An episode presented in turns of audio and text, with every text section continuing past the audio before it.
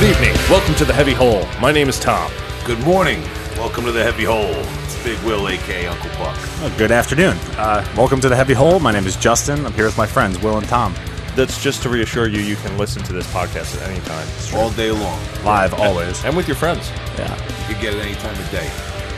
That's right. Uh, yeah. So uh, we got an interesting episode tonight. Yeah, we're gonna learn something, right? Yeah, this is, a, this is going to be quite a course tonight. But before we get into that, how was your guys' weeks? What we got? Wow. Go, Justin. Sure. Yeah. Uh, Shoot. weeks. Fucking great, man. You know, still uh, sanding that bathroom. You know how I'm doing, right? I need premium hand washing and bowel release uh, conditions. So I'm trying I to can make respect it, that. everything nice and shiny, nice and tight. Shout to bowel erosion from Long Island. That's right. Clean lines. Shout out to the clean paint lines in my bathroom. Love it. Uh, yeah, you know, just uh, hanging out, enjoying the rest of the summer. Uh, what What's the playlist looking like this week for the sanding? Sure. Oh man, good, good question. Yeah. So I've been uh, Testament, right? So I'm finishing up some Testament last week. Uh, Yeah. I've been doing um, Pantera live from was it '94 at Nassau Coliseum. Found an old. Uh, Old, old bootleg VHS. Looks like this guy had his camera in a hat or something, you know, out of a little peephole in his hat. But uh, it came across pretty nice. That is the most like Long Island blue collar soundtrack I can imagine. That's great. It's great, yeah. So I'm, I'm getting my pull, you know, in uh, huff and dust. That's how getting the pull and up and dust. How about you, Will? How was your weekend? Uh, I kicked off the weekend in style, man. We went, um, uh, we saw Grim Reaper. Uh, we saw Steve Grimmett in action um, in Lindenhurst, Long Island. Uh, no less. Is Lindenhurst Suffolk County or not? Lindenhurst Suffolk County. Yeah, right? Suffolk. Yeah, I think Yeah, so. yeah, yeah. In Suffolk County, Long Island, no less, man. East Long Island. We saw we saw Grim Reaper, man. Great show, great performance. Got to meet Steve. Uh, took a picture with him. Uh, got to talk to him, man. I was like, I was kind of starstruck, to be perfectly honest, man. Tom saw me. I didn't. I was like, I didn't know what to make of it. You and me both. Actually, you being starstruck made me a little more comfortable about being Okay. starstruck. Yeah, I was like, yeah. am I alone right now? But yeah, that guy can sing. Yeah, no, I, I got to give it to him. They played a long set Yeah. uh, at the end of the night, and yeah, he's he he could carry it. He he, he sang. He, he hit every note. He didn't drop his cell phone like Tom just did. he was yeah. I mean, he he worked the crowd. He was cracking jokes on everybody, man. Uh, it was like a true professional, man. Um, and really like.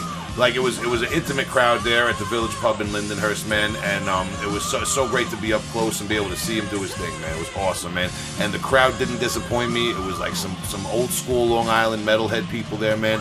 I actually did run into uh, no less than three people that I, I discussed interviewing on the podcast. But I'm not going to get any more specific than that. We got some good leads. Um, and then my weekend ended abruptly when I worked Saturday and Sunday. So Friday night was a killer weekend. See Grim Reaper. No regrets. There you go. Yeah, all you need is one day. It was a great show, though. We had a, I had a nice time. Yeah, we had a good time. Tom bought me a couple of beers. I bought Tom one beer. I'm, I'm keeping track. I owe you a beer, Gotta man. Yeah, back. I don't mind, but I don't forget. You know, Yeah. it's like So, uh, just one of those. So shout shout to Steve Grimmett of Grim Reaper. Uh, of course, obviously, you can revisit our episode where we interviewed him uh, in depth about his life and career. If you didn't catch on uh, by now, that, that he's a, a friend of the show. And um, shout out to Grim Reaper and everyone there at the Village Pub for making it a great show, man. We talked to his bass player, his current touring bass player too. Nice guy, man. Great. Good, that re- really down to earth, cool people, man. So if you have a chance, check out Grim Reaper. Uh, they're- might still be on tour by the time you hear this. Uh, pick up the new album and all that.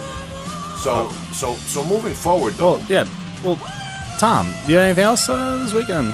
Uh, so it was the Grim Reaper thing. That was great. And then the next day, I got drunk with you around the Okay. fire. That's right. I we was- did do that. Yeah, I was working. Yeah. Yeah. It must have been good because I didn't bring it up. Oh, Forgot to say it. Uh oh. Yeah, you were you were assisted Yeah. at that at that moment by Assisted the alcohol. living. By the alcohol. Made. Yeah. You, you were having a blast. I was having a blast. It's, you know, fire times. You gotta What's bur- cooler than that? You gotta burn some wood, and you gotta shoot the shit. You bring the little speaker. You listen to some death metal. Sick. I, I love it, man. I gotta join you guys out in this bonfire capacity, and Love that. I could. po- I don't. Is there what? Where? How do you get to this place? Where you? Is there like a path that you cut through the woods? Yeah, you come over to my house and uh, you walk up some stairs. Stairs. See, I ask because I would have to. the reason I ask. Here's what I'm getting at. I'll reveal the mystery. I would have to ride my Segway to this spot because for for age in ages past. Let me get this ramp out. Oh Tradi- traditionally, in human culture, we have exchanged information and taught one another by firelight. by, by the campfire and exchanged wisdom, have we not? Oh, Yeah. that's amazing. That makes me think about what who's going to teach us tonight. What are we learning by, tonight? By chance, what's tonight's episode going to be about? Who's going to do the learning? Man, I need a second because that was just a fantastic segue. That's a gold plated. I It's just- got a Hemi in it. That segue. I just changed the oil. So tonight's program is an introduction to electronic in true heavy hole fashion. Music featured in this episode will have similarities to the music that's typically covered during the time you spend here with us at the Heavy Hole. It'll be dark, fast, heavy, and most likely made in a bedroom. Whoa. So retrieve your yellow legal pad and a pencil protector and drink a Monster Energy drink or any other legal upper and enjoy this information. Legal upper, allegedly. Um, so we're going to start off with the big B, which is breakcore. What is breakcore and why are we talking about it? I don't think you could broadly describe breakcore in any better terms than heavy and underground. Okay. Breakcore is high speed blending of techno, jungle, raga, hip hop, ambient, gabber, harsh noise, classical music, chiptune, alongside of death metal and grindcore. Breakcore is basically a blanket statement used for electronic music that doesn't fit into a genre. Okay, so this is kind of like a, a, a name for music that doesn't have a name. Yeah, exactly. It's uh, because people like to pick their genres. You know, you Yeah. ever have a conversation with someone and they're just like way too specific about that stuff, which Yeah. I appreciate because you can learn stuff that way. Yeah, it's you know you can put people in different bins, right? I'm in. I love country music. I'm in a sandy, dusty. I got boots on bin kind of thing. Right. Exactly. This bin, uh, it's a big, uh, it's much bigger.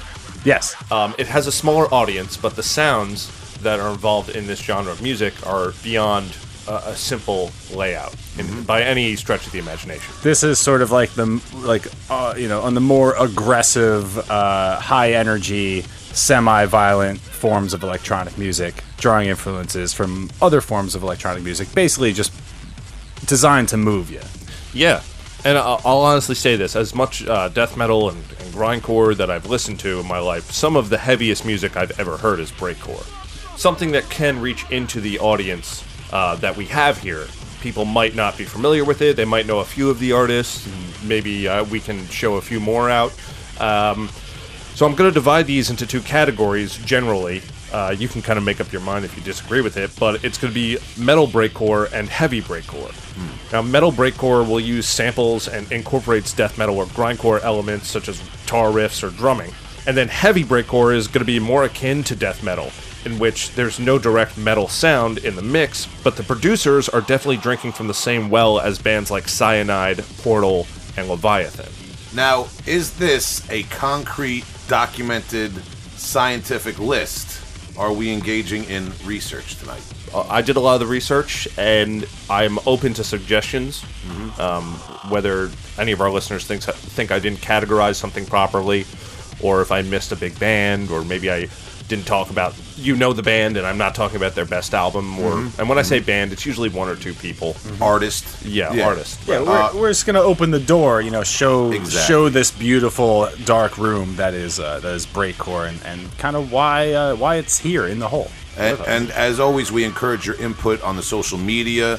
Uh, if if uh, you know you, you know a lot about this corner and, and you feel like you could shed some light on with something that we may have missed, like Tom said, of course the social media, the voicemail, the email, it's all right there, and we're going to remind you at the end of the episode. Uh, Tom, anything else before I I jump in with my disclaimer? Uh, no, not really. I think now would be a good time. Okay, so I know it sounds like a lot, guys, and uh, if you're like, Will, what's up? Where's the pitch shifter vocals and and the and, the, and you know the, the the metal of death at and everything? Why is this not gore grind, Will? I got you. The segue is still on and running, and I'm going to be able to segue certain elements of this conversation into gore grind, uh, death metal, relapse records, and earache records. So don't worry. Buckle up your seatbelts. Uncle Will's here to make sure that we that we don't just hit the, the scenic routes, that we go to some of the back alleys of gore grind along the way too. Okay. And uh, that being said, while doing the research for this, um, we had to really break this up. We're going to try to do episodes in the future similar to this, and we're going to try to cover your drum programmed and drum machine bands. And we're also going to try to cover your more industrial style bands, maybe along the lines of your Godflesh and Pitchshifter. uh, and Depressor from California for all my uh, my underground heads, man. But tonight we're gonna really get into what Tom's talking about and try to just streamline that. That being said, that's our disclaimer. Uh, moving forward, Tom, I'm gonna give you the uh, the, the the floor. All right. Uh, let's talk about the roots of breakcore. Do you want to add anything before we get started? Yeah, I, actually, you know what I know from breakcore is is from you. You know, you kind of introduced me to this to the genre, and from my uh, you know my interest and my enthusiasm about death metal, it it was an extremely seamless transition for me to kind of like you know eat up any sort of band that, that you sent my way. Which uh, you know the listeners like you, that I I feel strongly you're gonna get this right. Don't shoot the messenger if you don't like what you hear. You know, there's plenty of other things to do. But what you should be doing, taking notes right now. That's really all I gotta say, Tom. I cannot wait. All right. Interesting enough, just, I just remember uh, for one of my contributions later that you said big brain. That's, that's an interesting choice of words. Going forward. So, um, hands down, breakcore would not be. It wouldn't be a musical genre at all without jungle. Okay, Now, okay. Hmm. Jungle started in England as a response to the techno club scene and its commercial success. Mm-hmm. In short, jungle music was it was a result of the Jamaican and reggae dub culture that had grown. And eventually, whenever you have a musical culture that gets big enough, it starts to branch off. Mm-hmm. So, one of these branching offs was the same dub music or reggae music being sped up a bit and they would sample it on top of isolated funk drums. The most famous of these drum drum beats being the Amen break, which I'll play now. You have heard these drums before.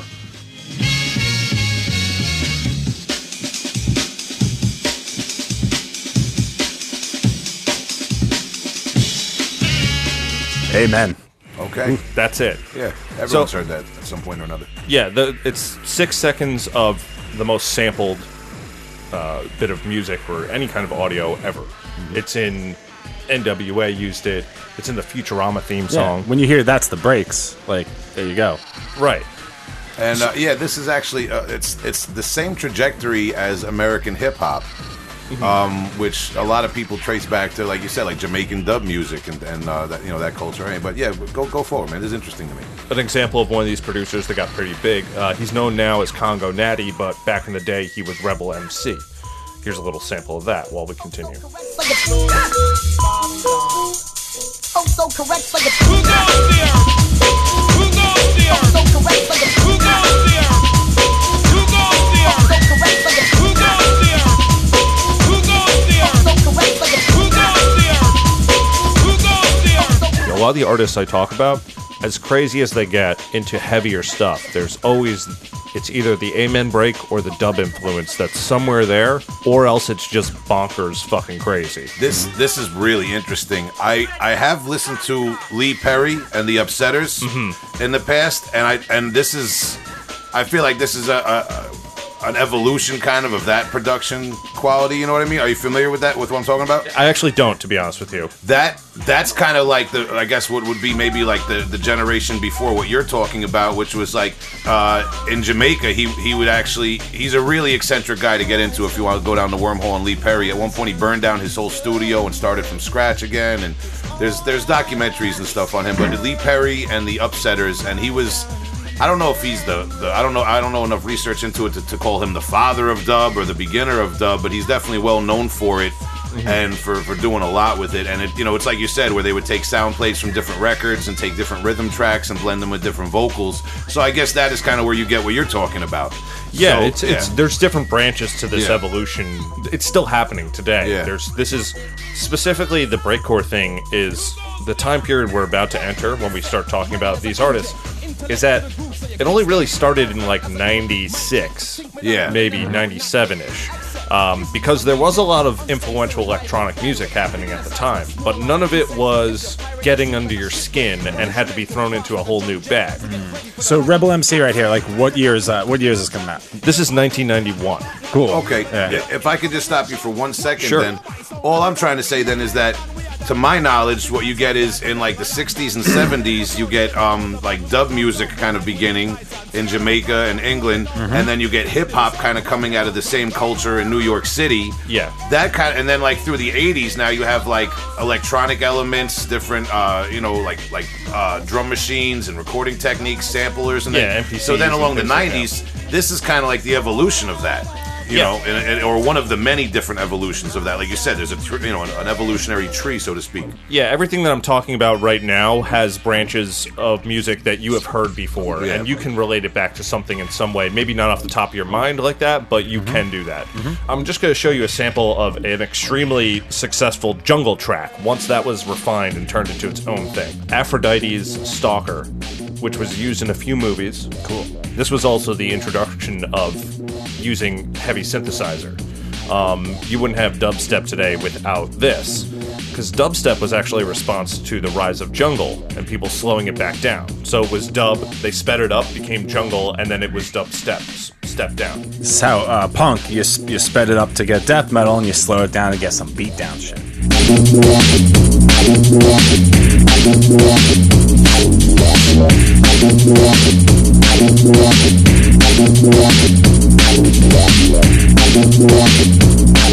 So the eventual commercial success of Jungle, especially in Goldie, the co-founder of Jungle and drum and bass label Metalheadz, coincidentally, hmm. was a sign that these influences were ready to travel to other places. On top of that, the early 90s introduced the world to hypervigilant electronic drill and bass music, like Aphex Twin, Squarepusher, Mike Paradinas, Autechre, Future Sounds of London.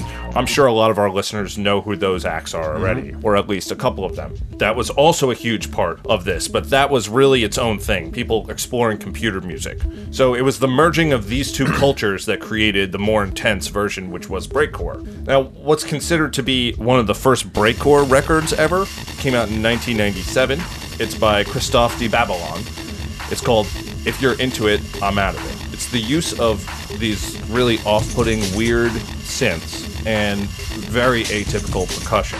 It's akin to Aphex Twin, but it's more industrial, Using more of that jungle vibe to it. ele- more elements of harsh noise. And you said this is 1997. Mm-hmm.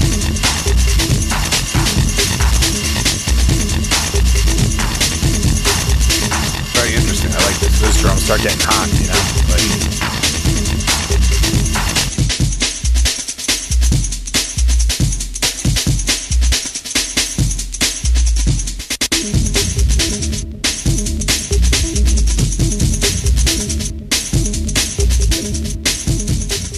definitely can throw this into just heavy jungle. Uh, this Yeah, this passes well- as jungle in my book. I'd like to throw the gigantic Adam Rotella-sized hand down on the manual brake right now and do pump it. the brakes real quick because I have some gore grind related questions and grindcore related questions. You said this is 1997. This was and this was the first breakcore.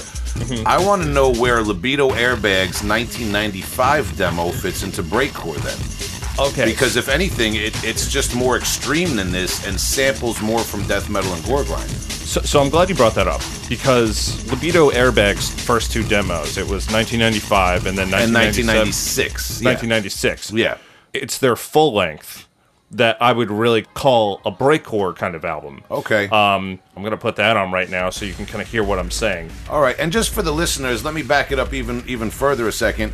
Libido Airbag, uh, a band that had two members, I believe it was the singer and the guitarist. It's hard because they use these crazy pseudonym names, but from the German band Gut, who many people might know from the grindcore scene as having like pioneered porno grind in, in Germany in the mid '90s.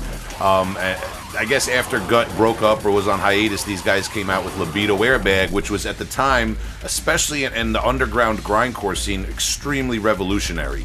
But the reason I say that the album is breakcore and the other two are more just gore grind is that they really embrace the electronic elements in it, as Okay. opposed to just using them as a tool to get get the message across.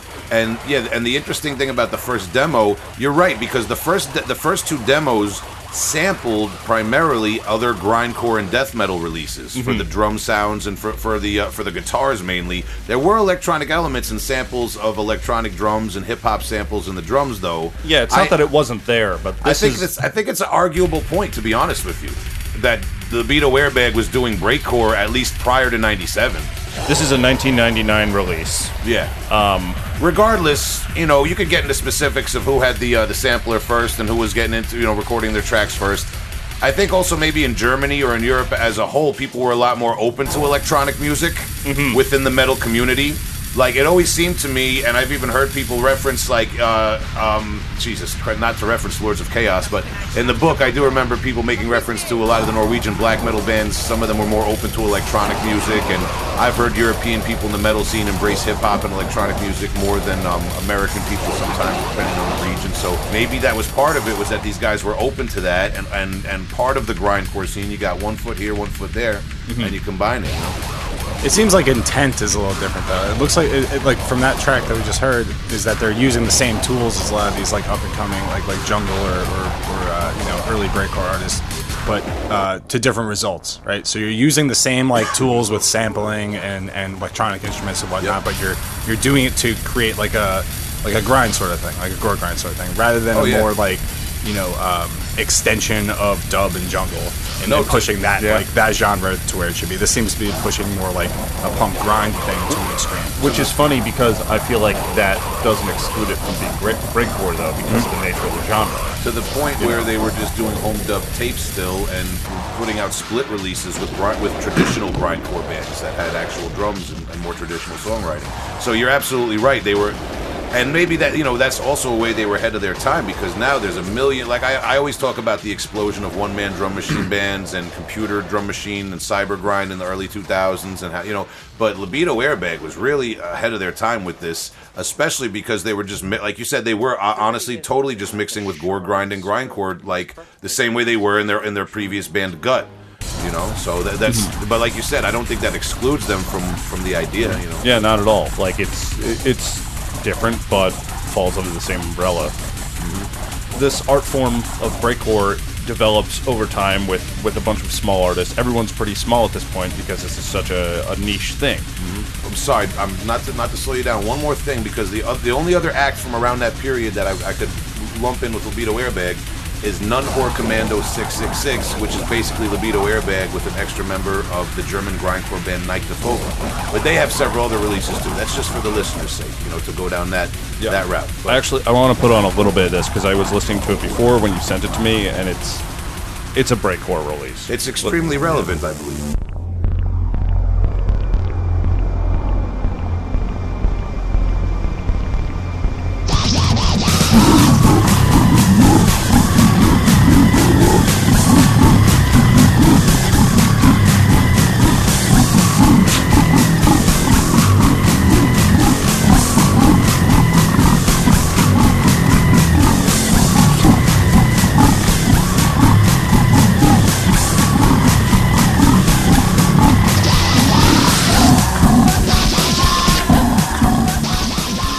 So the most prime example of breakcore that you could use in conversation, or if you want to jump into this genre, uh, it comes straight from Winnipeg, Canada. Uh, Venetian Snares. Okay. Great. He's the innovator, the inspiration, the crossover between more genres than any other artist I can think of. His name is Aaron Funk, and he seems to hate his hometown more than anyone. That's his name for a shoot, Aaron Funk So this is his first solo release. from Um, Winnipeg. You idiot. This is from 1998, uh, off of his, uh, uh, excuse me, off of his first release, Spells. Uh, it's called "There's Punk Kids Out There."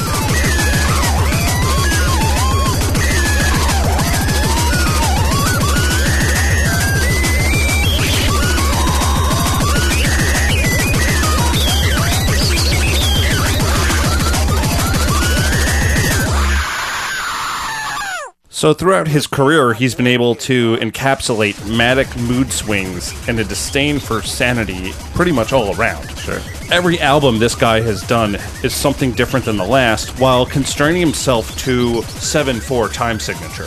So he's one of the only artists I can think of who stuck to a one odd time signature, and about 95% of his work is that. it's one of the most interesting things and, and like what kind of grabbed me uh, because like you know this was my kind of uh, this was my gateway into breakcore was venetian snares and and li- listening maybe to like some proggy tech death at the time that was in seven and being like, holy shit, like this is the same thing. You know, this this has the same aggression. This has the same like, uh, you know, uh, nod to technicality or whatever, and and it's fucking heavy. You know, unbelievably heavy. What, what's interesting to me is how much aesthetic uh, plays into this and imagery plays into this because re- even down to the woman, the woman screaming in the sample, it sounded uh, very similar to that Nun Whore Commando 666 track, uh, especially to the untrained ear. And you know, it's like the what scene you're circulating it in, how you're presenting it, the imagery, the the lyrics, or at least the song title, it all plays such a huge part in how this stuff is. Because then you get ar- artists like um.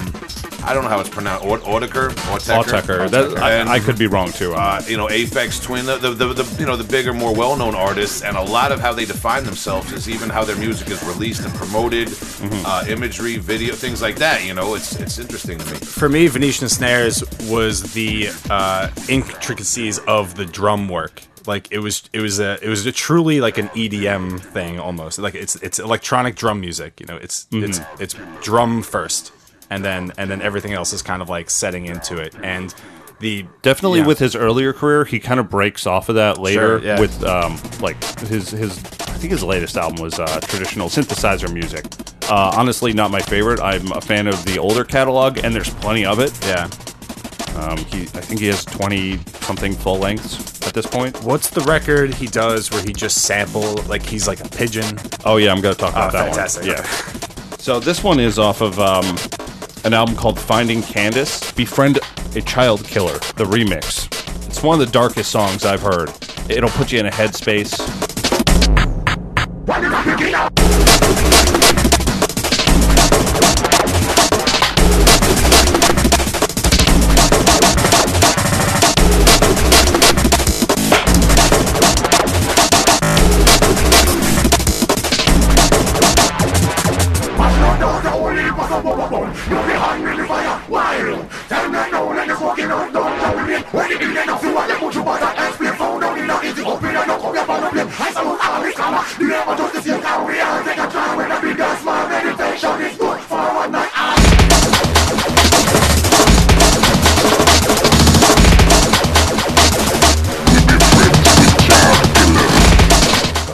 Just gonna say, and you know, again, linking back to the, the bands that I brought up, they were more of your typical shock value, kind of tongue-in-cheek porno grind bands that I would argue had more influence from the culture at that point, which was the Jerky Boys, Beavis and Butthead, Howard Stern, things like that.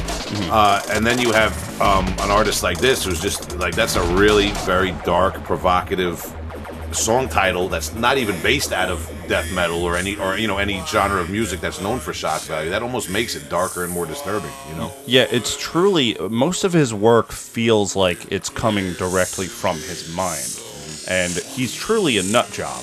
Look up Venetian Snares interview. There's only a few of them on YouTube, and he's fucking bonkers in all of them. It doesn't make any sense half the time. We should reach out. Northern Canada, man. I would love to. That'd be amazing. He's one of my favorite artists of all time. Uh, I, I love what he's done. Um, so this is the highlight. I'm going to play one more song real quick uh, off the highlight of his career. I can't pronounce this album for the life of me. I'm trying though. It's in Hungarian. It's Rossz Csillag Alatt Született. This is a song called Hajnal.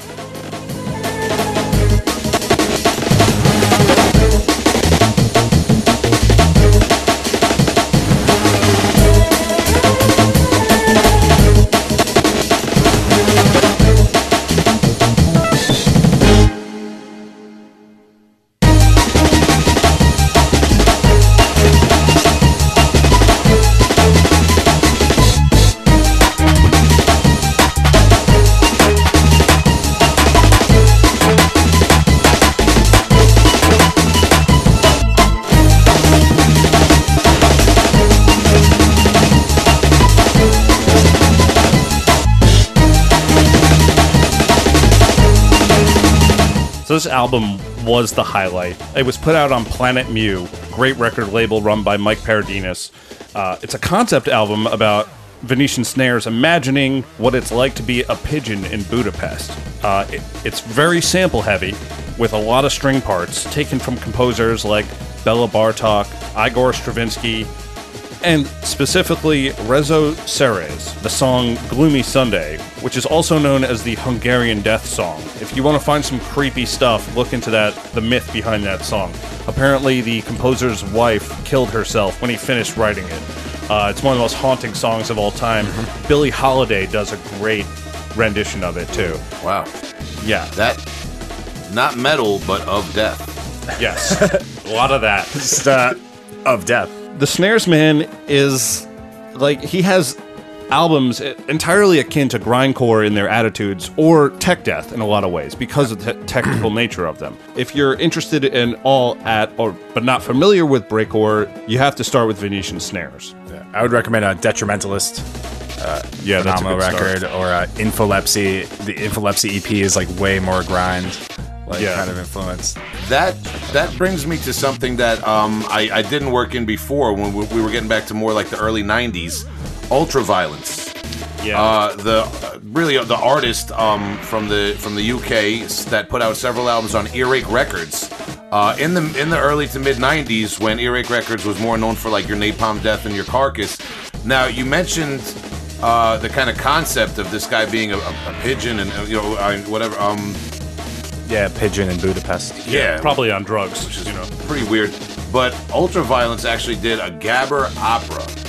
psychodrama it's on right now Does that term Gabber opera mean something like? Because I don't know what that's supposed to mean. What does that mean to you? When you uh, so you told me about this uh, Gabber opera. Instantly I was like that's got to be the biggest headache in the world because that's actually closer to what you would call um, hardcore over in core and techno terms. Uh, Yeah, so I believe that's what they refer to themselves as, uh, at least on the early albums.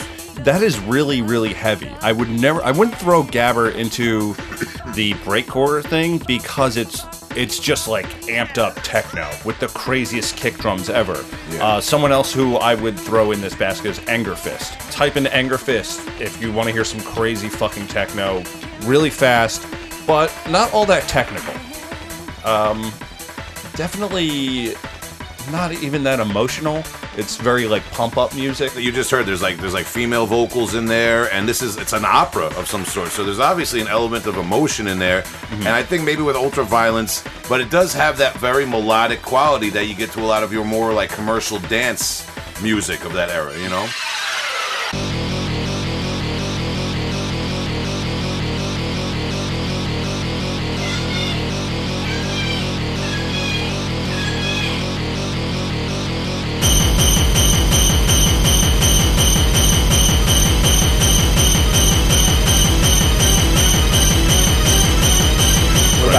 About Co- what about Cotton Eye Joe? Where's that fit in?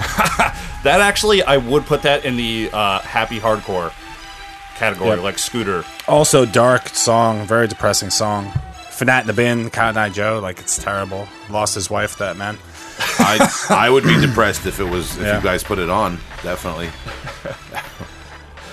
All right, so let's move along here. Let's let's get back into breakcore. Right now, I'm just going to point out some other key players that I think our audience would be really into. Okay. The first one is Datach'i. This is off his album Male Female from 2004. This is a song called Pen Badge. Um, Datach'i is a New York born producer who makes music out of soundscapes, uh, in so many words. Really strange, in depth, creepy music.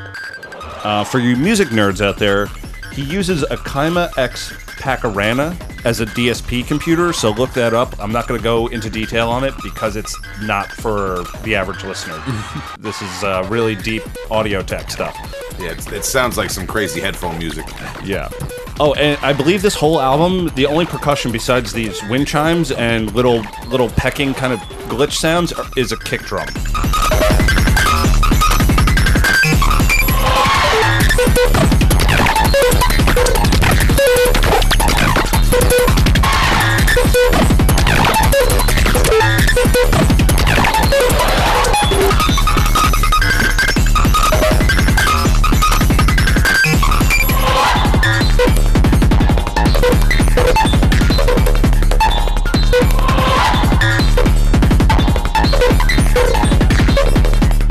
Like uh, in that in that movie Grandma's Boy.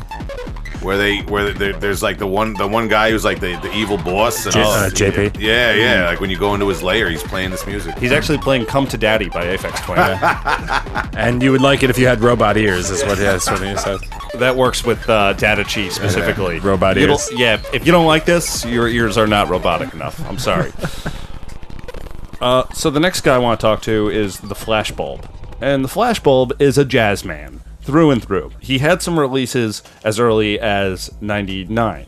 In like 2002, he kind of ditched the softer jazz influence electronic shit and went a little heavier with it.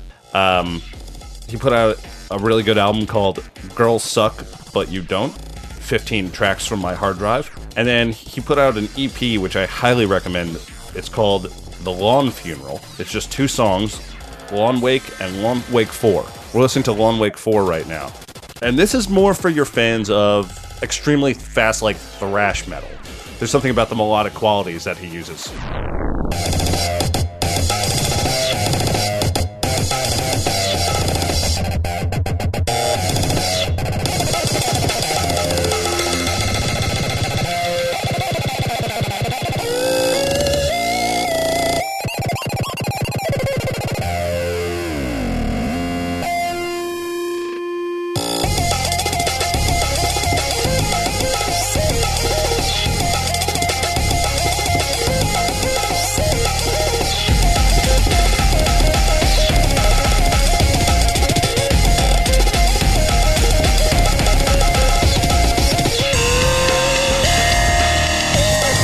So on top of this guy writing this very music school stuff, he's if you dive into his later stuff, there's an album called Love is a Dark Hallway. It's all guitar music that he does all this crazy drum stuff on, and his guitar playing is fantastic. Overall, most of his work isn't what I would call breakcore, but this one, th- these two releases, get into it. Hmm. It's like Guitar Kit from Hell, you know? Yeah. I'm searching for it.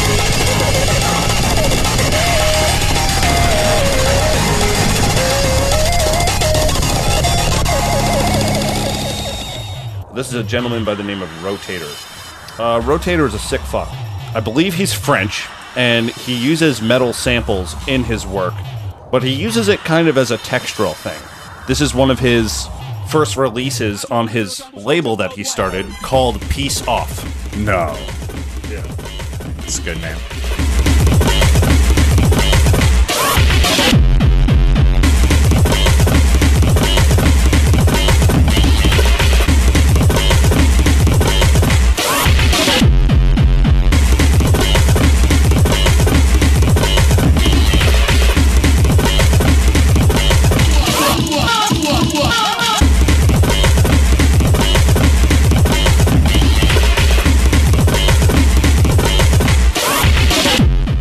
So his label is filled with some of the most aggressive, super high end, fast stuff. You're driving 300 miles an hour listening to this. Allegedly uh, cocaine or amphetamine type music. You know, Yes. Yeah, crazy shit like We- like weekend meth. like the movie Natural Born Killers or something. Doing fast puzzles. So here's some other notable artists off Peace Off. Uh, this one's extremely metal. This is Lady Scraper. The song Wolves. So I'm going to start introducing actual metal into the the electronic elements. Sick.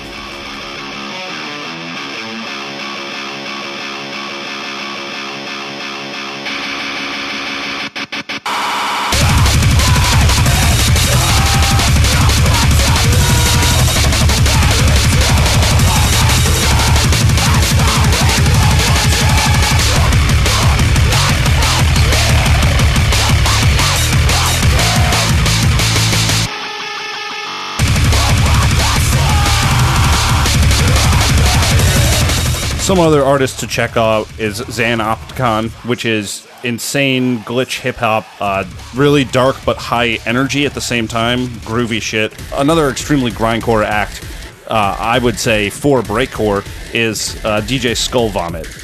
We're currently listening to a set that Peace Off just put out. Uh, it's a free download. It's about 45 minutes of his music, and it's intense. So this is Peace Off Records. Yeah, Peace Off And- Records. And this is all modern stuff that's coming out now, right? Yeah, it started in the mid 2000s.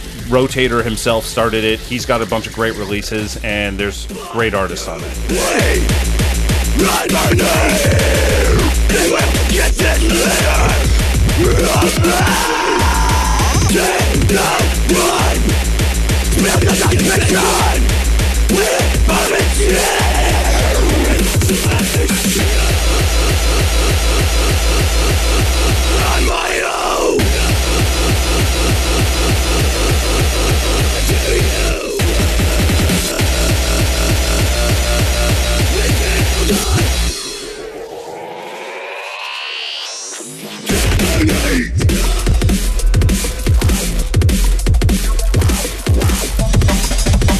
Okay, so because this is interesting because I, I you know I've, I'm very unfamiliar with Peace Off Records and what these bands are playing me, but the um the the last kind of two bands I wanted to like you know bring into the conversation, uh, Genghis Tron and Gigantic Brain. Genghis Tron I think uh, maybe rose to a little bit more prominence than Gigantic Brain over the years. They were on Relapse Records. They had two albums on Relapse Records.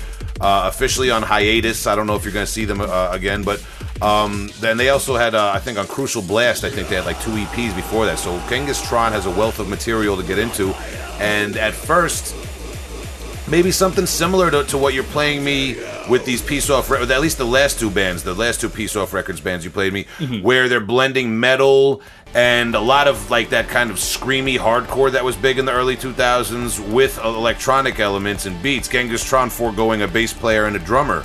Uh, and using just all programmed parts for that, and through their career, if you trace their evolution, more and more getting into like the uh, atmosphere and the ambience, and using synths, and I think getting away from the breakcore a little bit, but you could Game definitely Boys and stuff like that. yeah, you, you could definitely make an argument for them fitting into this conversation, I believe. A hundred percent. Yeah. Yeah. No, I'm glad you brought them up. They write really good grind, but in the style of of, of a breakcore artist, essentially, Yeah, or, two, yeah. or you know, a team. Well, again, they're signed to, you know, they were on Crucial Blast and then on Relapse Records.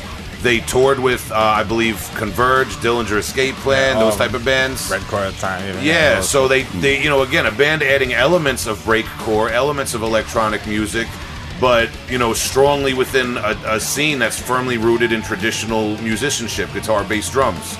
You know what I mean? And they're playing and touring with these bands, much like again, like I was talking about Libido Airbag.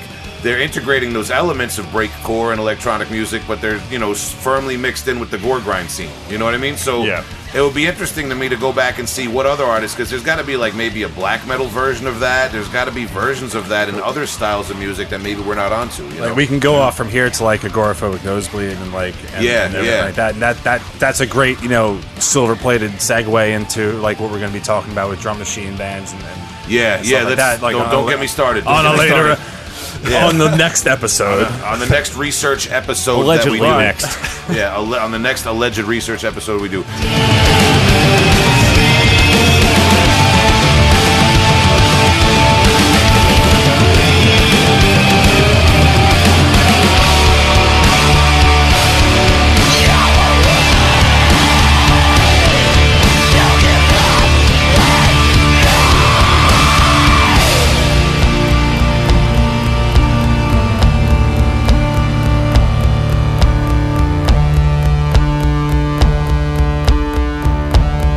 Other band I just wanted to mention briefly while I'm on that wave, because this is the same time period, United States, early 2000s.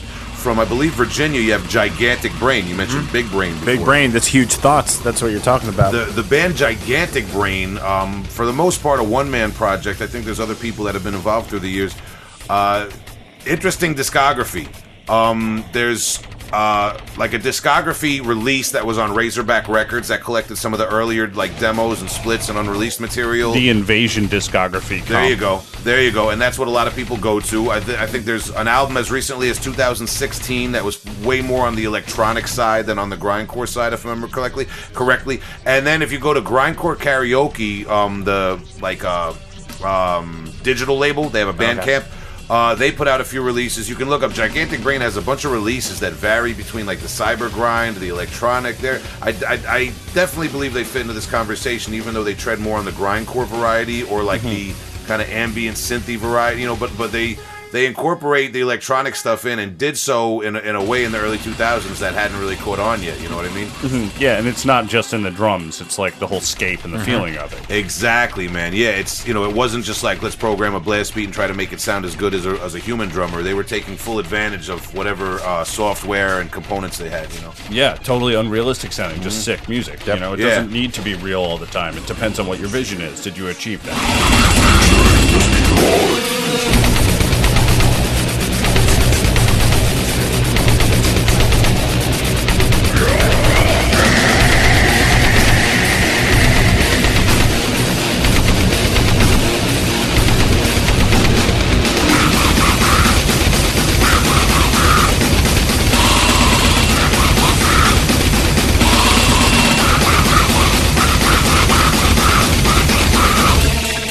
Sorry, one more addition that actually just popped into my head. I didn't even think of it during the research.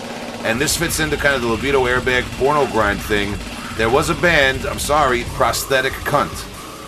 Um, I, I forget it. I don't Big think O. They had they had a, a, an album on primitive brutality. If I'm, if I, this is all off the top of my head right now, That's which Roger was from- Roger from Mortician's label. Um, and again, another band that you know they did the porno grind thing. Again, you know the the porno. I don't want to go on my porno grind tangent because it's never been my my field of death metal and gore grind. I've never like really, you know, it, it wasn't what I was into. But I got to give you know props where props are due. They weren't just a drum machine band. They took advantage of the um, the the synth sounds, the electronic element of what they were doing, and kind of helped push it in a way. So yeah, there's there's that. Yeah, but uh, again, not to not to not to hog up all the lanes on my segue, Tom. Let me pass it back to you.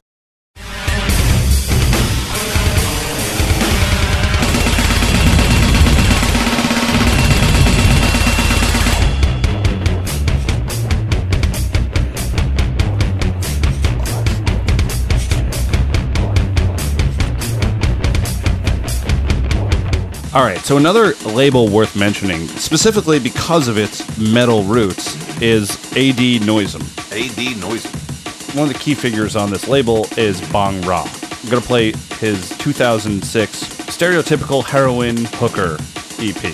It's metal as fuck. Like there's something about this, but it's old school. So in this particular song, I'm very fond of this one, and he samples Kyuss, Green Machine, and gets it sounding a little heavier somehow. Just That's, that's really interesting, and I'm going to tell you why later on in the episode. So Bong-Ra is a Dutch producer who spent a lot of time in the metal world. I believe he played bass in a, in a grindcore band. Definitely a uh, tape trading days thing. Can't really find it. Lost to obscurity. Um, he's a big part of Breakcore's biggest festival, which is called Breakcore Gives Me Wood. He was one of the bookers there and got it together. His style it stays between raggacore, which is like the raga old school jungle stuff, double influence, and death metal. He's bouncing back and forth between the two. Bong-Ra did an album called, oh, excuse me, an EP called Full Metal Racket from 2007, and it's a series of metal mixes. Uh, a Terrorizer song, he takes it and just destroys it and turns it into a breakcore piece. And then there's a, a Slayer song that he makes really heavy. Him and um, who, a guy who I'm going to mention, talk more about later, uh, Igorrr, they actually worked with Tombs and Pallbearer for an EP in 2013 that I recommend. Sick.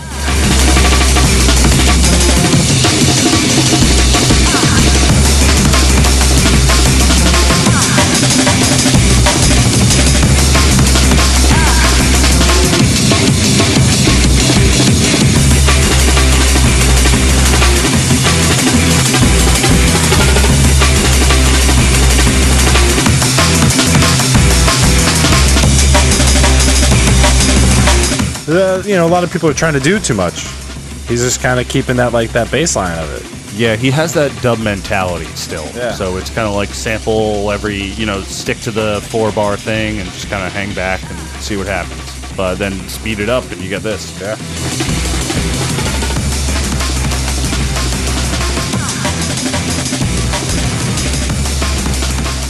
He's also involved in a band called Wormskull, which is a weird mix of industrial drum and bass raga vocals.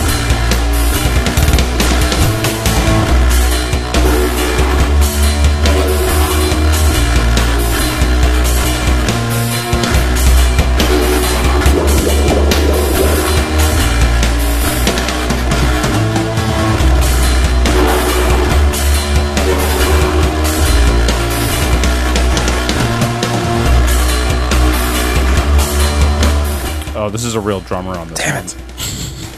I don't know anything.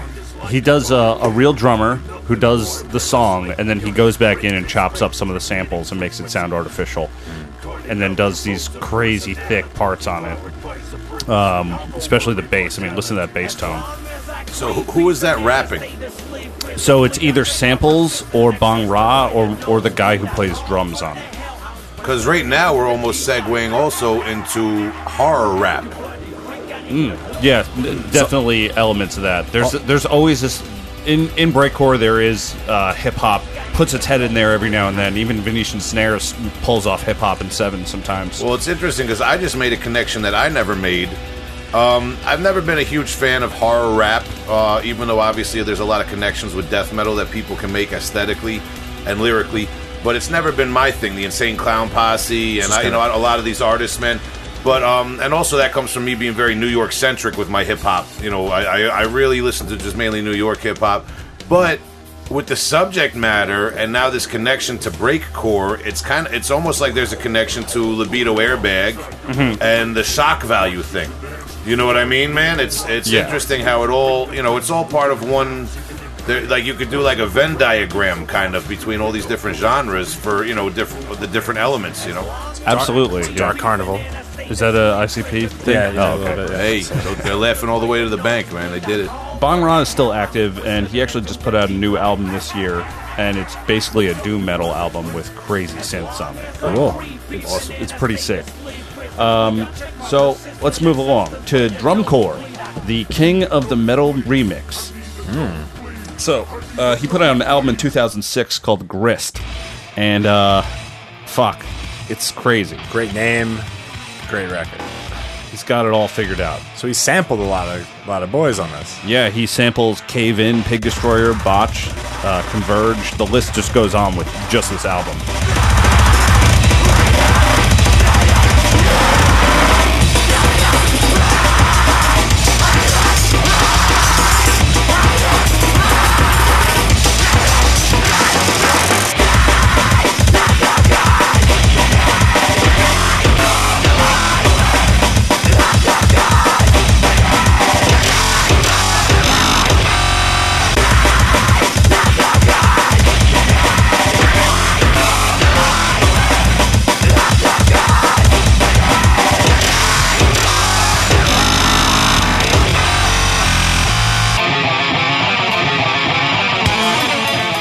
Later started playing guitar for himself on his own releases. Instead of sampling everything, he still had samples in there. Um, his Falling Forward LP is worth checking out. There's some really cool guitar work, and then it's this kind of drum treatment all throughout. And then one other thing about Drumcorps before we move on is his demo that he did with the California band Animosity. Yeah, This one's great. This was actually Tom. This was my uh, little classic recommendation for this week. So I figured like let's you know we could just spend like just get into it now. Just like three tracks. We're gonna talk about it the same amount of time anyway. Sure, well, So you know I'm gonna say pretty much a lot of the same things you're gonna say. I want you to say it all. Sure, man. Well, uh, so yeah, so Animosity uh, c- commissioned this commissioned Drumcorps. Um, his real name, Aaron specter Spector, right? Yeah. So um, do three tracks off of their 2007 release, Animals, right? Um, I love it that this was uh, released for free, uh, digital download, and, and as a 10 inch also. But um, but yeah, so this is like classic Drumcorps chopping up um, chopping up guitar riffs, chopping up drums a little bit, but it's all you know from one band. And he didn't really like touch the vocals too much. And, and actually, at the end of the day, what's different from this release than like you know, than Grist or you know anything on Grist or anything like that is um this still kind of sounds like animosity, and I think that's like a testament to how like he uh, held back for the benefit for the benefit of the band, like putting it out as like a, a mostly animosity release with his like little touch on it. Yeah. Uh, but this like I kind of enjoyed these songs more than I enjoy uh, these three tracks that are on the actual record.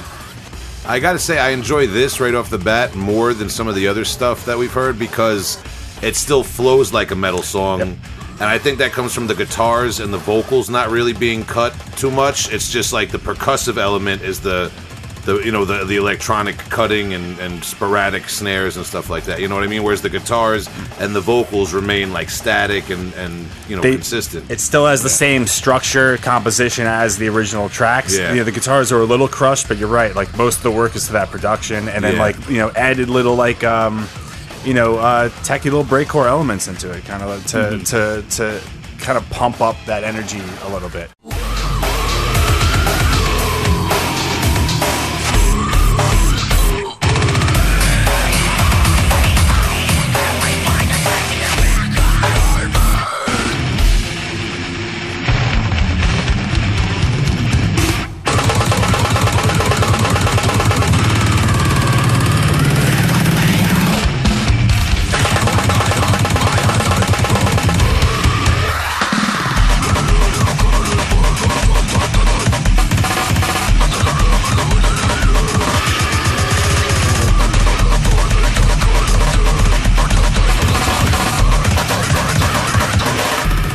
So I'd like to recommend uh, dr- uh, Drumcorps Animosity Altered Beast uh, this week. There you go. I won't see you later for my classic, but here we are.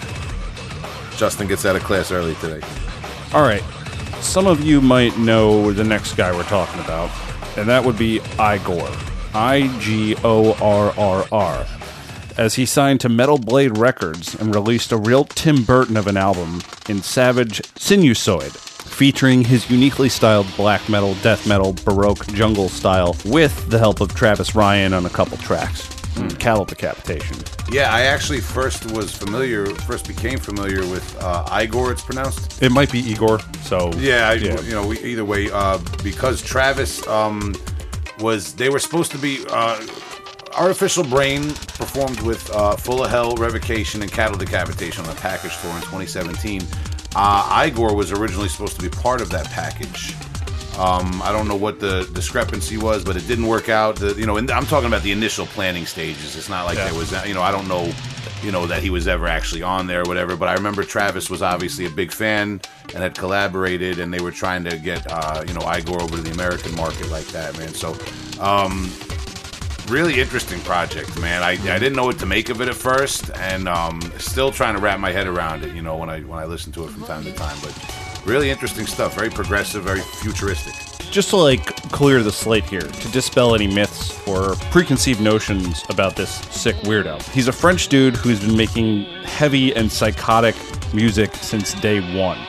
And when I mean that, really at the beginning of breakcore. What are there like elements within the metal scene that feel he's uh, an interloper of some sort? Yeah, because he kind of just popped up on Metal Blade with one album, and for some reason, every streaming service just has that one release. Oh, okay, all right. So unless you were familiar with him through the breakcore scene, that is your first introduction to him. Okay. it was kind of a yeah, it was a, it was a weird selection by Metal Blade too, like a little bit of a chance taken, I guess. I think so. But uh, Um, you could, you know, you have to like think that they respected where he came from and knew the credentials. Yeah. And uh, you know, anybody listening to that you should recognize that. Yeah, so he had four albums before this. The first one was Poisson Soluble. The next one was Monsieur. The two of those were put together in this sweet LP that I have, a double, uh, re release from 2010. So we got a little bit of that happening in the background now. It- Interesting cover art there. yeah, metal, but also kind of, I don't know, Edward Gorey ish. Um, yeah, if you flip it over, it's the other the other album cover, which is just There's a melted person. Ooh. He's got that foot sticking out though. That actually looks a lot like the Last Days of Humanity Stoma split CD. There's an image on that that's a real life image that looks like that. I think Fun that fact. I think this guy is a huge fan of of gore grind and grindcore in general. Uh, he puts blast beats throughout, sprinkled throughout his albums. Uh, the ones he followed up with were Nostril and Hallelujah, along with a bunch of EPs. Like I said, he's been doing the blast beats and heavy guitar things and ethnic music for a long time now, and he's a master of his craft. And I guess he, he is he is breakcore. The truest way you can consider it as being he's incorporates so many genres, hmm. but it is all intense music, a little bit of everything.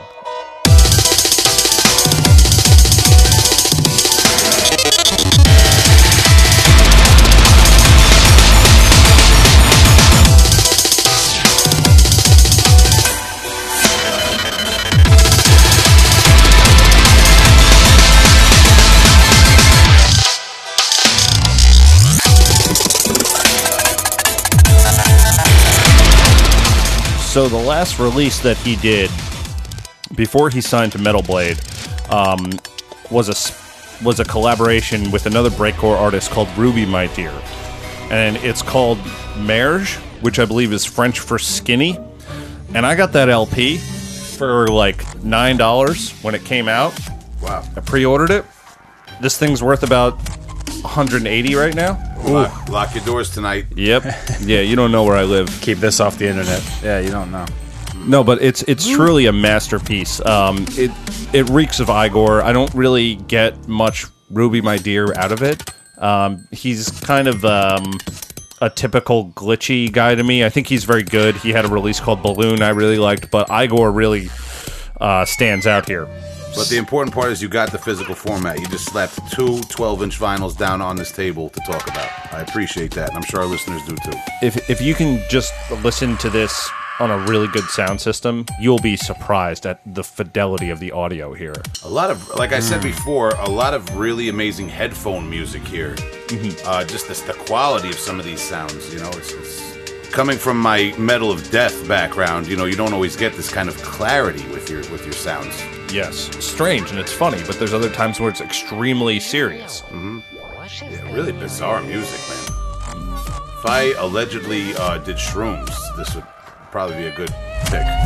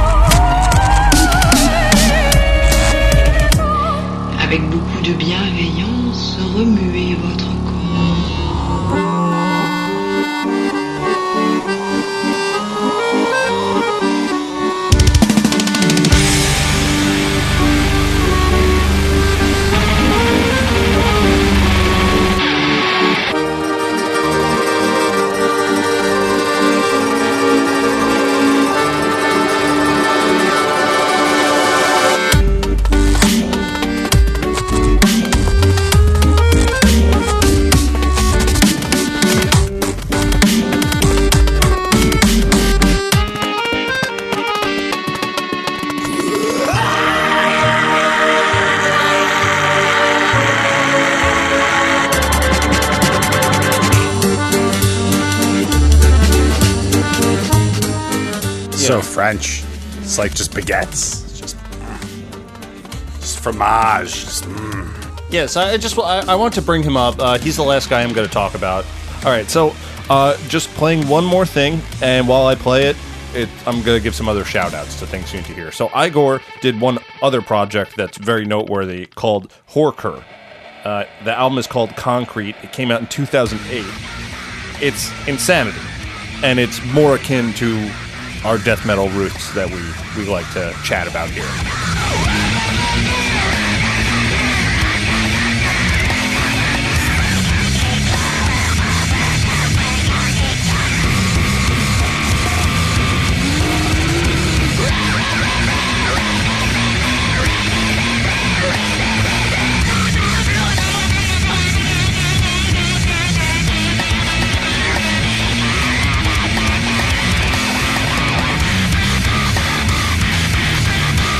So yeah, this is nightmare stuff. And uh, Whourkr is weird, and it's the more extreme version of what Igorrr has to offer.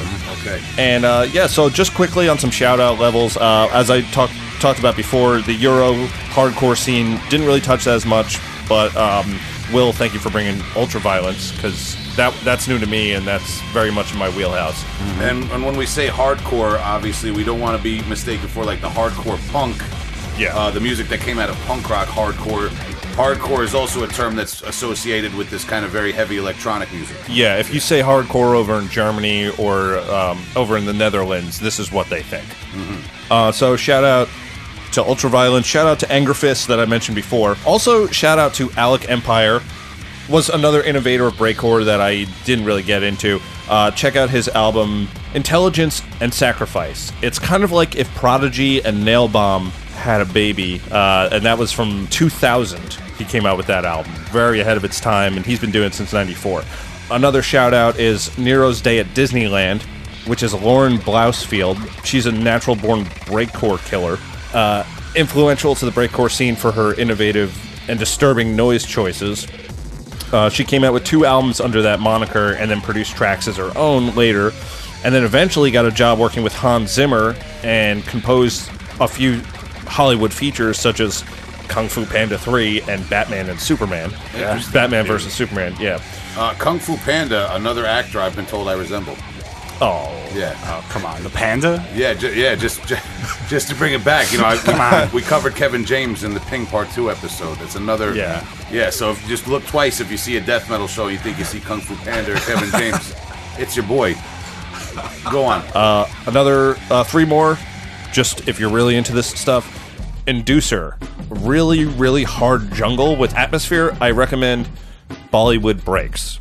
It's all Indian Bollywood music with really crazy fucking drums on it.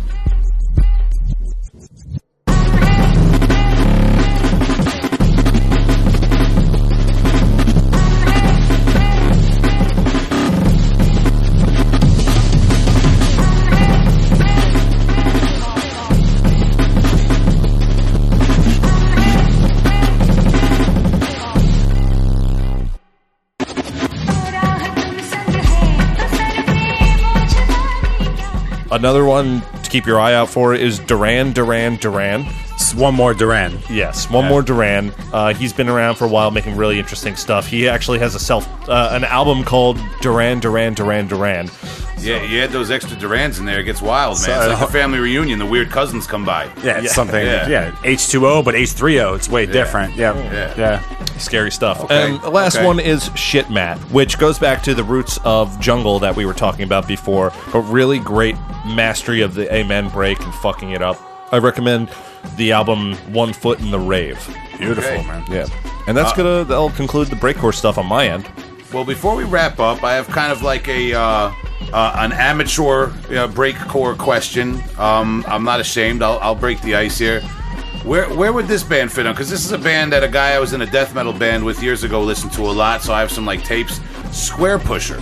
Square Pusher is, I, I would call that pre breakcore, but Okay. a huge influence. Everyone Okay. who listens and makes breakcore knows Squarepusher. Uh, Okay. One of the best jazz bass players and a fantastic programmer. More on the IDM, which is, stands for Intelligent Dance Music thing, which is a mo- uh, that's a name for a genre that I know that I know Squarepusher and Aphex Twin they get tossed into that. They did not make that name up. They don't Yeah. like it. They're Yeah. very open about that, but it's a good way of describing the kind of music it is. Yeah, I know you mentioned it uh, earlier on with like in the same sentence as Aphex Twin. You know, as like this is uh, you know this is the groundwork uh, of where people kind of like took that sound that Aphex Twin and Square Push were doing to the extreme. You know, to the more metal, mm-hmm. and then we came up with breakcore.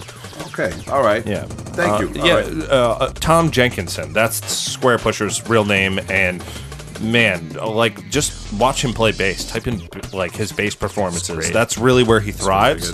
Doesn't Squarepusher have like albums that are ju- either just bass or more just bass Yeah. jazz, you know, performance albums? Yeah, I mean, even the harder stuff has bass in it, but he has a, a live album that he did where it's just him and a bass, and you would think maybe that's not for me, but.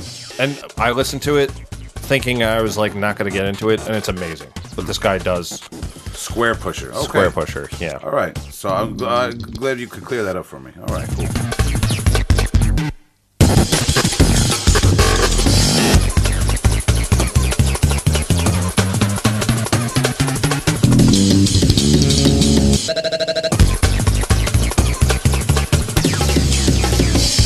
the bass kick.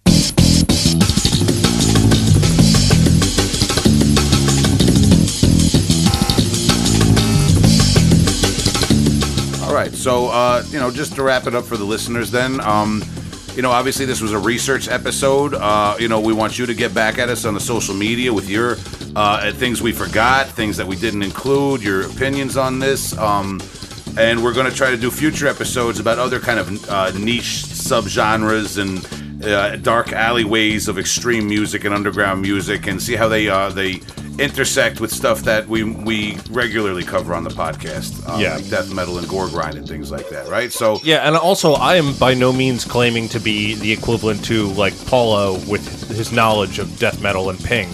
I am a I, I am a casual listener of breakcore. I know I missed a lot of stuff, and Yeah. I still discover really cool stuff all the time. So Just putting that out there too. Yeah, this is not a shut. This is not an open shut book over here. This this is Yeah. a, this is a story ongoing. Well, again, we don't like to do you know with like with the Ping episode, with the professional wrestling episode. We don't like to do countdowns or top tens or you know profess to be uh, you know schools in session. Listen up. You know, it's more like we're studying along with the listeners, and we want your input too. You know. The overlapping themes between the aggressive metal music we listen to and this just they strike me. I, I like the same things about them, even though they're entirely different. Fair enough, man. Fair Belongs in the hole enough. Yep. with all of us. All right, well, I guess that brings us to recommendation times, Yes, sir. which um Justin, you you sandwiched one in before. I did, yeah. I kind of jumped the uh, jumped the ship over there. I handed my homework in early. Yeah, and I handed my homework in the entire time. So many recommendations. But, Yeah, uh, you, you got a lot to listen to. You guys have more recommendations. so uh, Will, what do you what do you have to? Okay, are, we- you want me to go old or you want me to go new? Let's go with new. Okay, so in the spirit of this episode, I explored and tried to go a different direction and bring something new from underground extreme music. Um, and I said, you know, I'm not going to just try to recommend like a breakcore album and just, you know, just you know, just jump on on the bandwagon with this. But I am going to try to push past like, you know, I, I always recommend gore grind, metal of death, you know, stuff like that. And I'm going to get back to it. Don't worry. But I explored doom, stoner doom, uh, you're more like funeral doom. I was trying to find something that would fall into that loose category of doom because it's something I haven't explored a lot, don't listen to a lot of. And I didn't find like your slow, sludgy doom album, but I found this album, which I guess kind of falls in line with your stoner rock, uh, you know, maybe more Sabbathy type stuff. That that's that's like the the classification I guess they give it, you know. But to me, this is, uh, by the way, this is Luna Sol, L U N A S O L, the album Below the Deep, uh, that was released in 2019. Um, and uh, and it's actually when before when you mentioned uh, Kyuss. Yeah, Kyuss Bong Ra sampled Kyuss for his song uh, "Stereotypical Heroin Hooker." Uh, well, this is actually um, a, this is okay. This isn't a member of Kyuss, but this is uh, Dave Angstrom, who was formerly in a band with John Garcia of Kyuss. Oh, okay. Uh, and there's like a lot of guest appearances and th- things like that. But to me, this is a really awesome rock album, man. And something I haven't gotten into when I talk about getting into metal. I mentioned I was into Sepultura, Iron Maiden, Pantera, some of your Type O Negative, things like that before the death metal and grindcore uh, that Adam Rotella laid on me. But I also, I mean, if you think about the time period when I was 10, 11, 12 years old, that's the early 90s, you had your Pearl Jam, your Stone Temple Pilots, your Soundgarden, um, your your alternative rock, grunge, so to speak, Nirvana, all these bands. And uh, I still think there's something to be said for a lot of those bands, particularly their earlier releases before that movement and, and rock music got commercialized. Your more raw, guitar driven rock that was influenced maybe by the 60s and 70s garage bands more so than your like uh, your your like grandiose heavy metal or your synthesized clean rock that was you know in fashion in the late 80s 90s uh, that movement of rock that was grunge this reminds me a little bit of some of like your your early Soundgarden, early Pearl Jam that I was really into as a kid. I think this is you could cor- call this if you're trying to talk about this sound that we have going on right now, desert metal. That's what they call this. Yes, they. I think they called it. They like they have their own uh, branching off of it. What does it say here in the description? It's like um, high, high mountain rock. All right, in the in the desert rock tradition. But what really, you know, I just put a couple of different Doom albums on and tried to listen to them and get my own interpretation of them because they. I feel like this word Doom just like it, it's it's a blanket term that encompasses that, that, that it's so much different music under that blanket term nowadays.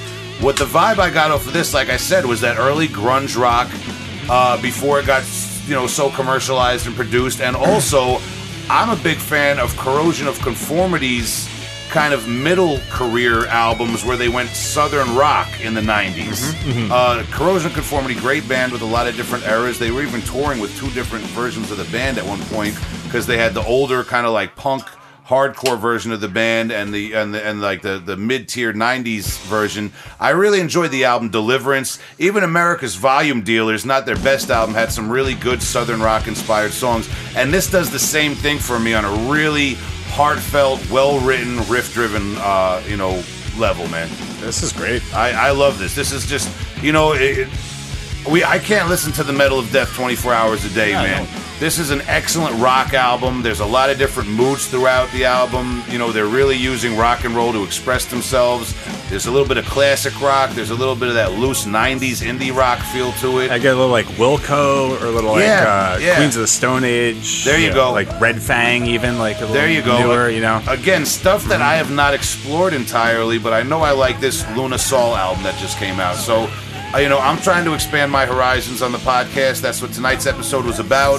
So, you know, here you go. I, I tried something new this week, and uh, I really enjoyed this.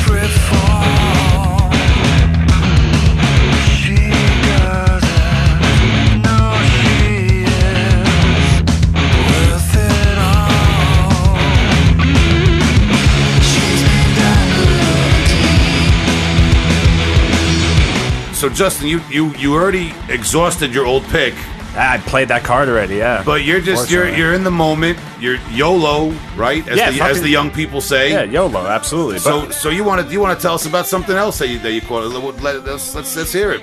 So, uh, so this is the band 22 uh, from Norway. Their 2010 album Flux on Best Before Records. This this is like one of the the coolest things I've ever heard before. Uh, this was introduced to me as uh, Incubus meets Meshuggah, and oh boy. I am just I love like the, the clean syncopated rhythms going on. It's super like hev- heavy rhythmic, um, and these vocals are just like floating. They're almost like Birkenstocky, you know, beanie kind of 311 ish, maybe a little bit. But uh, I don't care. Uh, this this uh, this is the first part of a double album uh, that they put out. Um, the, the band being named 22. The first record has 12 songs. The second has 10. Uh, it's a 22 song double record that they're trying to be, band. trying to be cute about. But um, this band, uh, they're still going on today. Uh, everything I looked up uh, for them was in Norwegian, and you know, really, really wasn't helping me out a little bit. But I cannot recommend this enough. Uh, 22, man, it's a little bit different. This is some smooth, well-produced stuff here. This is interesting. Yeah, it's funny because like you you you say it's Incubus meets Meshuggah, and I agree with you entirely. But there's something about the way these guys are playing where it is so much of what encompasses technical death metal without it being death metal at all. The the Meshuggah reference I get. It's th- th- this is really weird stuff, man.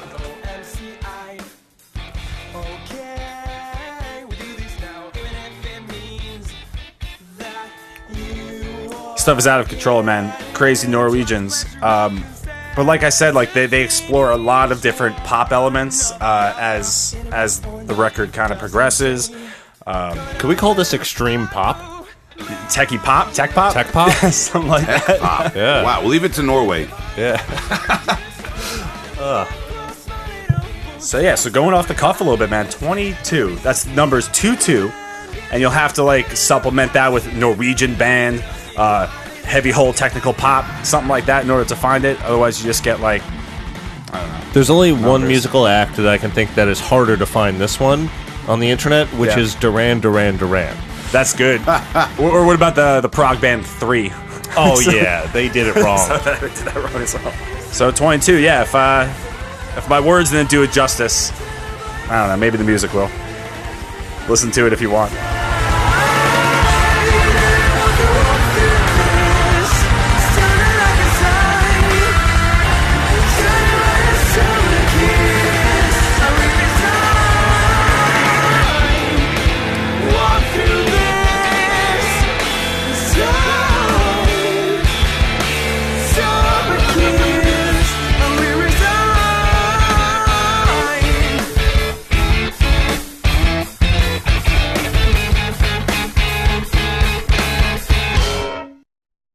We got the order a little screwed up, but um, you know, no one's in our pockets, man. There's no there's no heavy hole lobbyists here. We do what we want. All right, you know what I'm saying? There's no one gonna kill me if I don't put on the right thing. Please tell everyone that is Yeah, the yeah, case. yeah, Tell yeah. everyone it's fine. Yeah, yeah.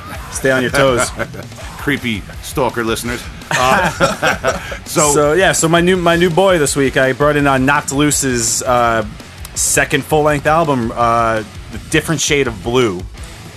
Got me feeling all kinds of like blue on this, but not like the sad kind. Speaking of blue, was this produced by Kurt Ballou? whoa, Oh, uh, nah, no, it wasn't. Um, but 'Cause it that would sounds be really ama- good. That would be amazing. This is uh, Will Putney. Oh, Putney. Producers. Yeah, There yeah. Also, Uh, so really th- good producer. Yeah. This was put out August 23rd on Pure Noise Records. Um, anyone who hasn't heard 2016's uh, Knocked Loose's 2016 release Laugh Tracks uh, should absolutely do so. I'd say before this, uh, you know, if you're at all interested in high energy, breakdown driven belligerence, um, it's it's truly a fun listen. Uh, but what Loose has done with this latest release is is kind of hone their their their super aggressive, violent approach, and uh, and and come back harder and smarter. Um, I think that's just from like being seasoned on the road. Did a ton of tours with like uh, with Every Time I Die. You know, yeah, they stuff like road dogged it for a while after that first Yep. album. and uh, and it, and it shows, man. Um, I'm a huge fan. Uh, you know, even though this is like it's bre- it's breakdown music, but they kind of like do it in a they, they do it in like a, uh, in a yeah, like I said, like a smarter way. I think I think the the guitar work is a, is slightly more technical. Um, the record ma- uh, manages to push this this sort of like newer hardcore genre. Um, you know, with peers like like Vein and, and Code Orange.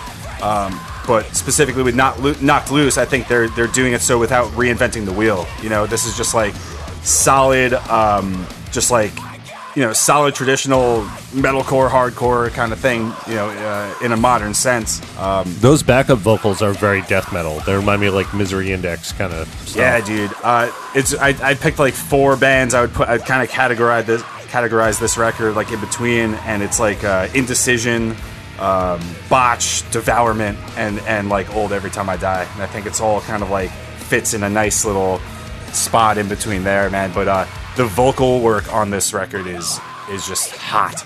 I know like some people think that this guy's screams a little too high pitched for them. You know, uh, heard a lot of shit talking, but this it's just nonstop energy, you know. And I, I think it uh, I think it works with like our breakcore episode a little bit, just that fucking hot energy. It's all about that pump up. Yeah, And you can get that in a few different ways, you know, whether it's a, a Will Putney hot album like this or your fucking desert desert metal of sorts. It's all about getting that pump on. for sure. This is, uh, I mean, it's you know, it's heavy stuff. It's undeniable, man. Obviously, not my wheelhouse. I've seen this band's name a lot around the last few years. Being the old death metal guy, I haven't really heard them uh, till now. Really extreme stuff. Yeah, it's sweet, man. Uh, bunch of kids put on a really good show. Uh, you know, it's well, you say a bunch of kids, and then before you referenced Code Orange and uh, Vein, Yep. right? Or Veins? Is it Vein? Uh, Vein, singular Vein. And it made me think. Uh, I forget. I forget which one it was, but one of the still uh, living Beastie Boys was interviewed, and I saw it a while back, and something he said stuck with me. They asked him, you know, what he thinks about like current hip hop and you know modern hip hop, and he said, "Well, it doesn't really matter what I think because it's for the young people."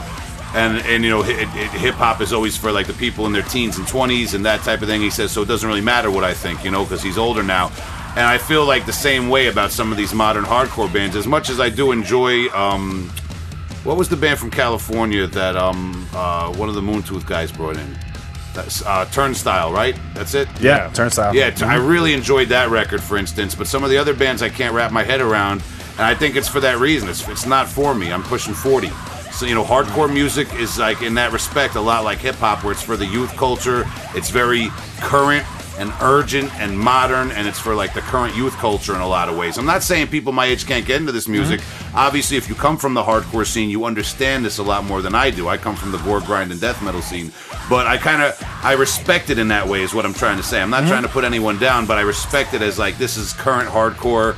And uh, you know, maybe it's for somebody with a different perspective than me. It's the same in uh, in death metal. There are there are some bands that float to the top that j- because they're doing the right thing. Actually, Yeah. you know, Yeah. and uh, and that's great. You know, Yeah. It's nice to see like uh, you know fresh legs, jumping around, like you know, do it while you can. You know what I mean? Like uh, Yeah, in a way, Like- yeah, Like, yeah. let Well, you know, do, get it, it, do it while you can. That's get, a good message. Get at it. You know.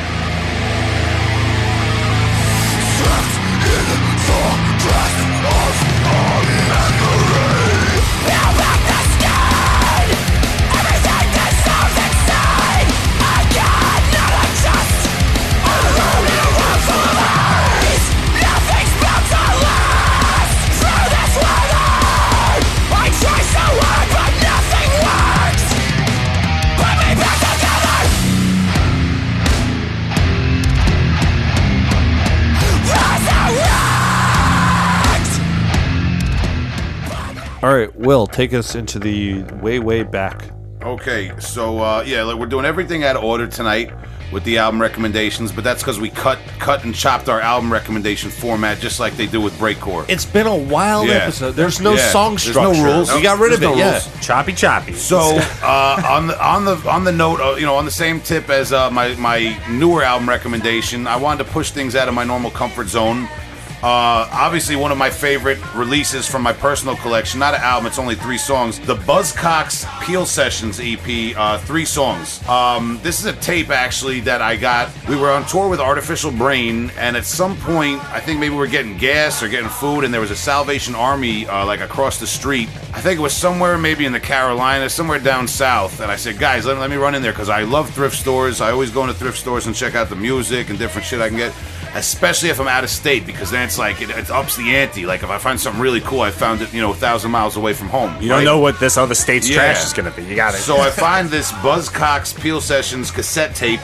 Uh, you can see it's like there's burns on it. There's like it's, it's been burned maybe by cigarettes or something. I Yeah, don't know, what's there's going on cracks. there? It's still plays perfectly, man. Um, and I, you know, I, I knew I liked the Buzzcocks before this tape. I had never heard this particular release, but I have a soft spot for um, the Buzzcocks, Damned, the obviously the Sex Pistols, uh, but you know a lot of the like the um, trying trying to think of some other names, uh, you know that, that, that come to mind, but. It's kind of like this. That was kind of like the gray area of punk in a way, where it wasn't the first wave, but it was the people who put the most attitude into it. I suppose.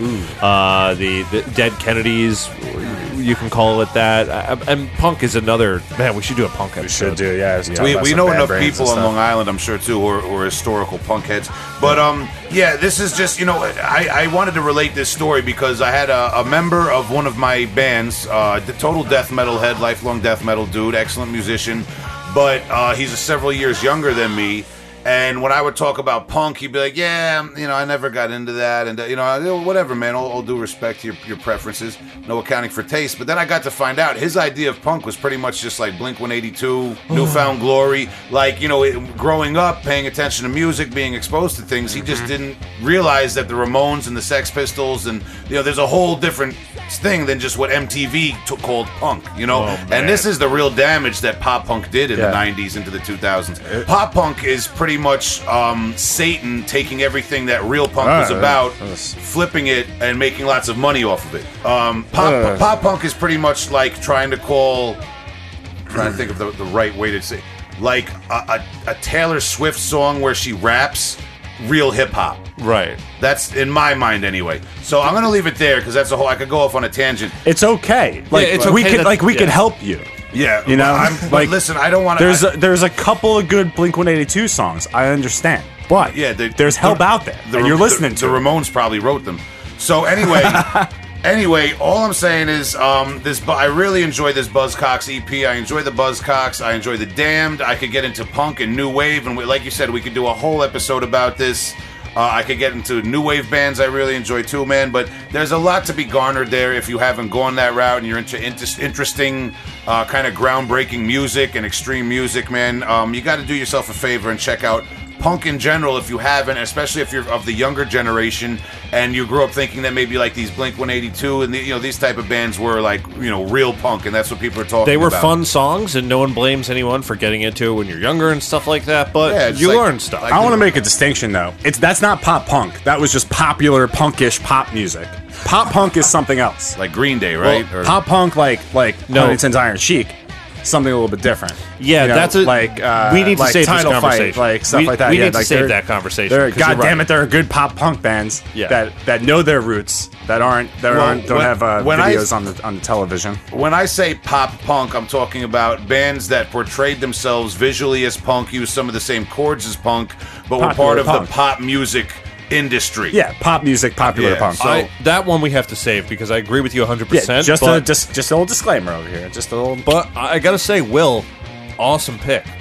Thank Yes, you. yeah, fantastic. So let's leave it there because this I can tell already there's going to be a spirited discussion when we do the punk episode, Mm-hmm. uh, which we, we're going to have to at some point.